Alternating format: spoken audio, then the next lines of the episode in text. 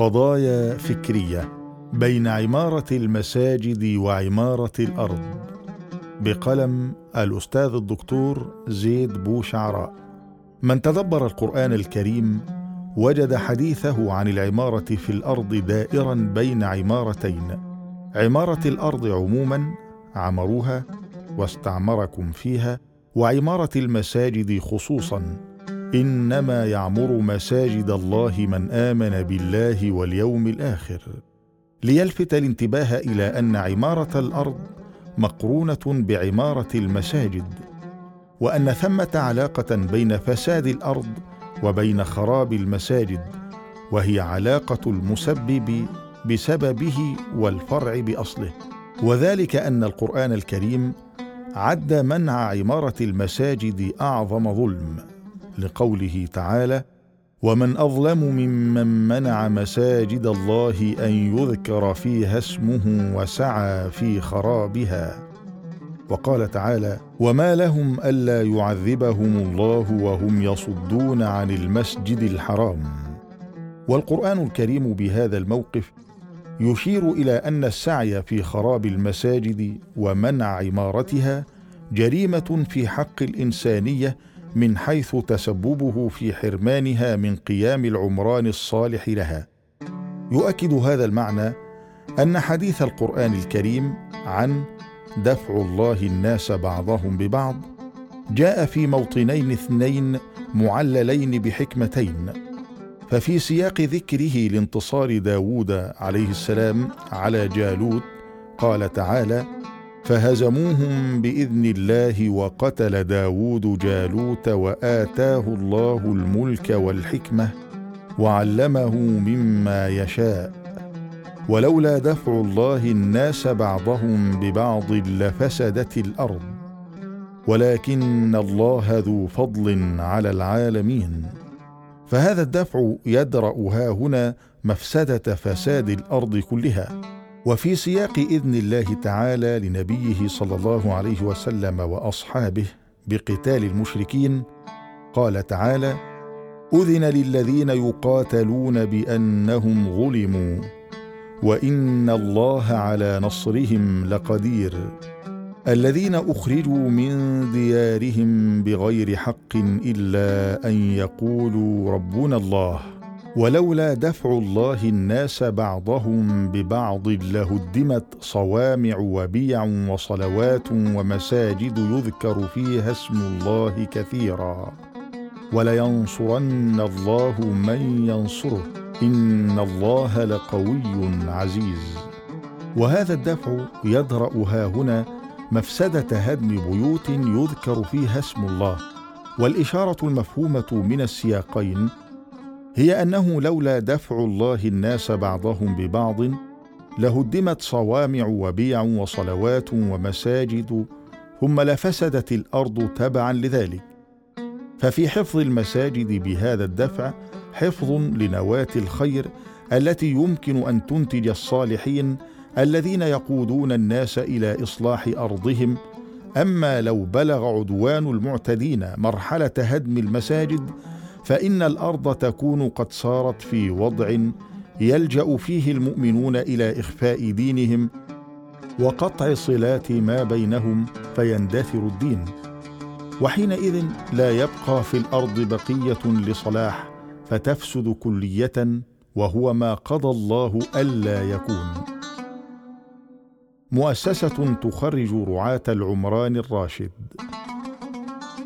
إن عمارة المسجد إنما كانت بهذه المثابة لأن المسجد في التصور القرآني هو المؤسسة الوحيدة في الأرض المؤهلة لتخريج الراشدين رعاة العمران الراشد ممن يؤسسه على تقوى من الله ويستعمله في الخير وذلك أن المسجد بما يقام فيه من السجود لله تعالى وحده يؤطر المؤمن الموحد ويعوده يوميا على أن يلزم حدوده البشرية ويعرفه بقدره فلا يجاوزه.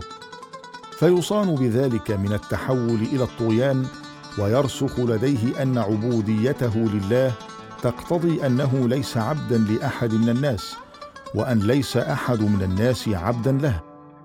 وشأن عمران يؤسسه ويرعاه هذا الصنف من الناس أن يكون عمرانا كريما يتنزه عن الطغيان ويوقى من الإفساد في الأرض. الذين طغوا في البلاد فأكثروا فيها الفساد. ولذلك كانت الصفة الأولى للممكنين في الأرض رعاة العمران الراشد أنهم يقيمون الصلاة. وقد قرن القرآن الكريم في الجهاد الدفاعي دفاع الناس بعضهم ببعض بين بيان كونه يقي مساجد الله من الهدم وبين بيان أن هذا الجهاد الدفاعي عندما يؤول إلى التمكين في الأرض فإن إقامة الصلاة هي الواجب الأول في من يمكنهم الله. كما أن المسجد بما يقام فيه من ذكر الله والصلاة هو لمرتاديه مركز للتطهر المعنوي والمادي بحيث تتنزه قلوبهم من آثار الذنوب والإغواءات التي يتعرضون لها بين صلاة وأخرى والتي لو تركت تتراكم على قلوبهم لأمرضتها.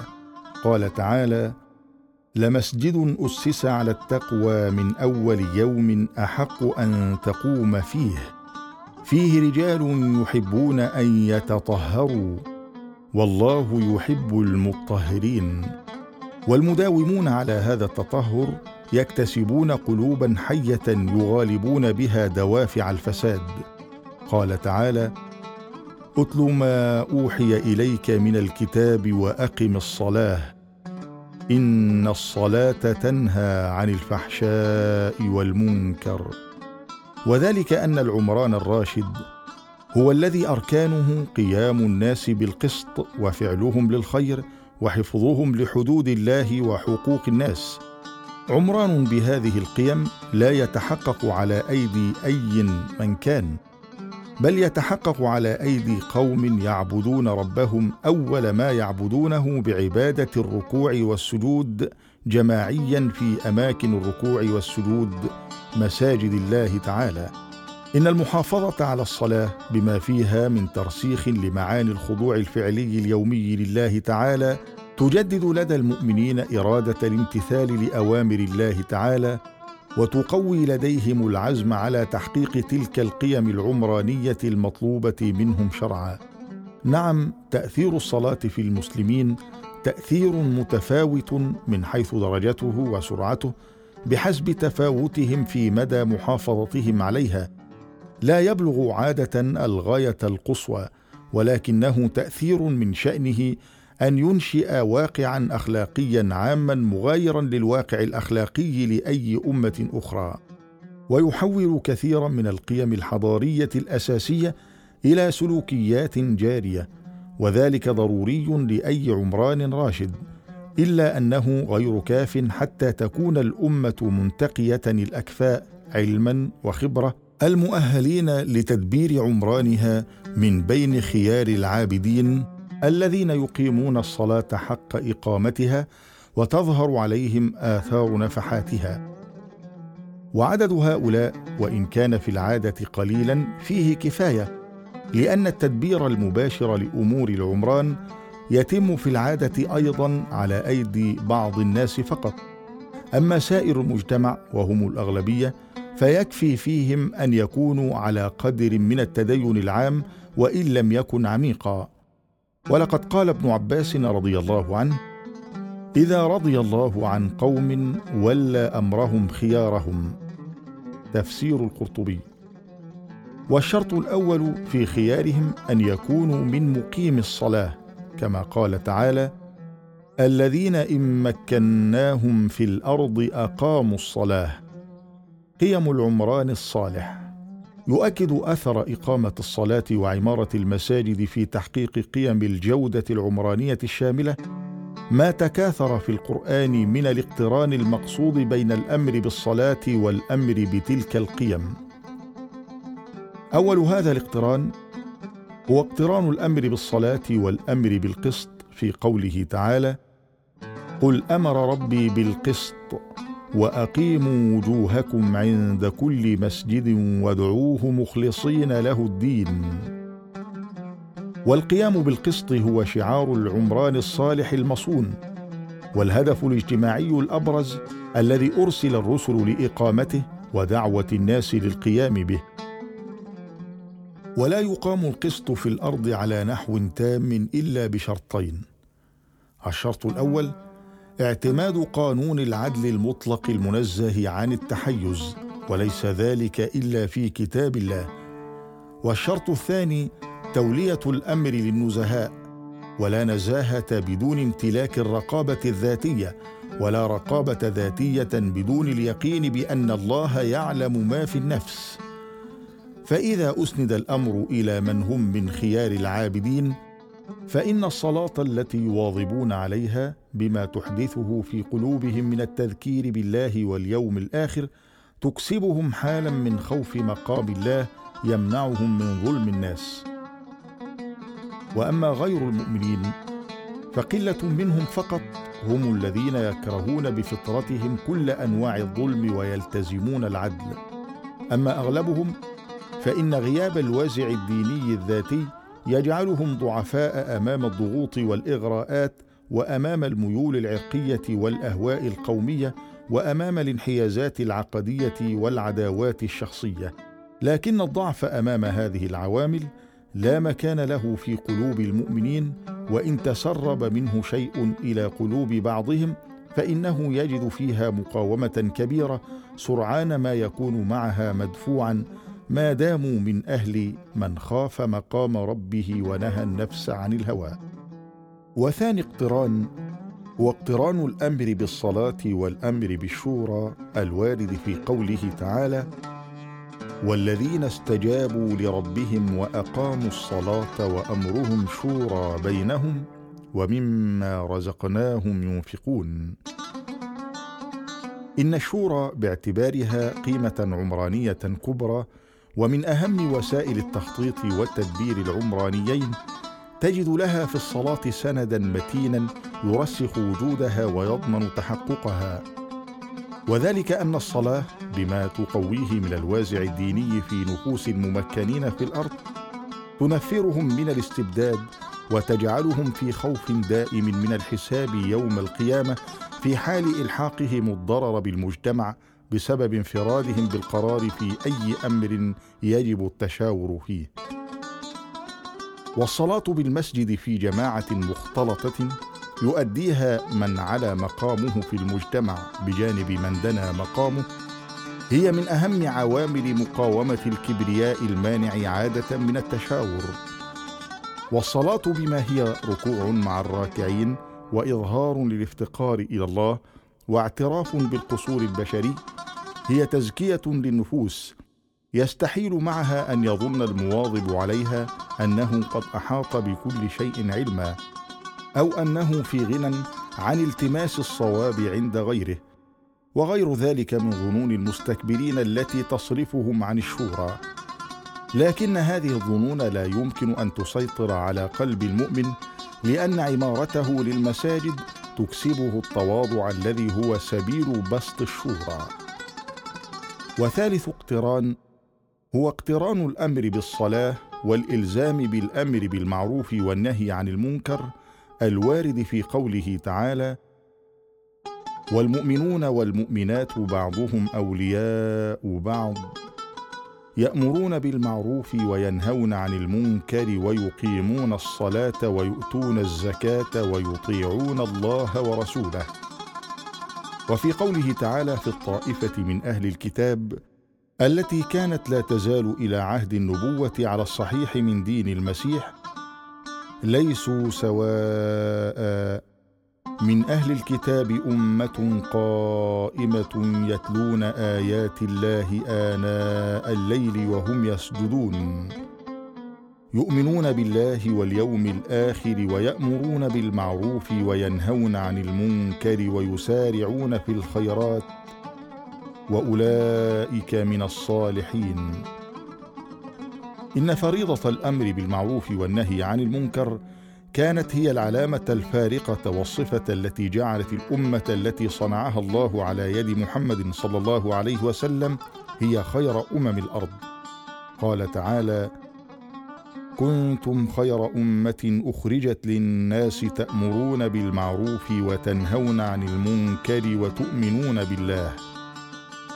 وإنما كانت هذه الفريضة كذلك لأنها تشتمل على وظيفتين متكاملتين وظيفة استكمال بناء الحياة العمرانية الراشدة بالعمل على إحياء ما أميت من المصالح المعتبرة وإيجاد جميع الوسائل العمرانية المحققة لهذا الغرض وهذه الوظيفة هي الأمر بالمعروف والوظيفة الثانية هي وظيفة تطهير العمران من أنواع المفاسد التي تنخره وذلك بالعمل على إزالتها وهذه الوظيفة هي النهي عن المنكر. والوظيفتان متكاملتان في أداء واجب مشترك هو مقاومة أنواع الخلل الاجتماعي المفضية إلى اختلال العمران واضمحلاله.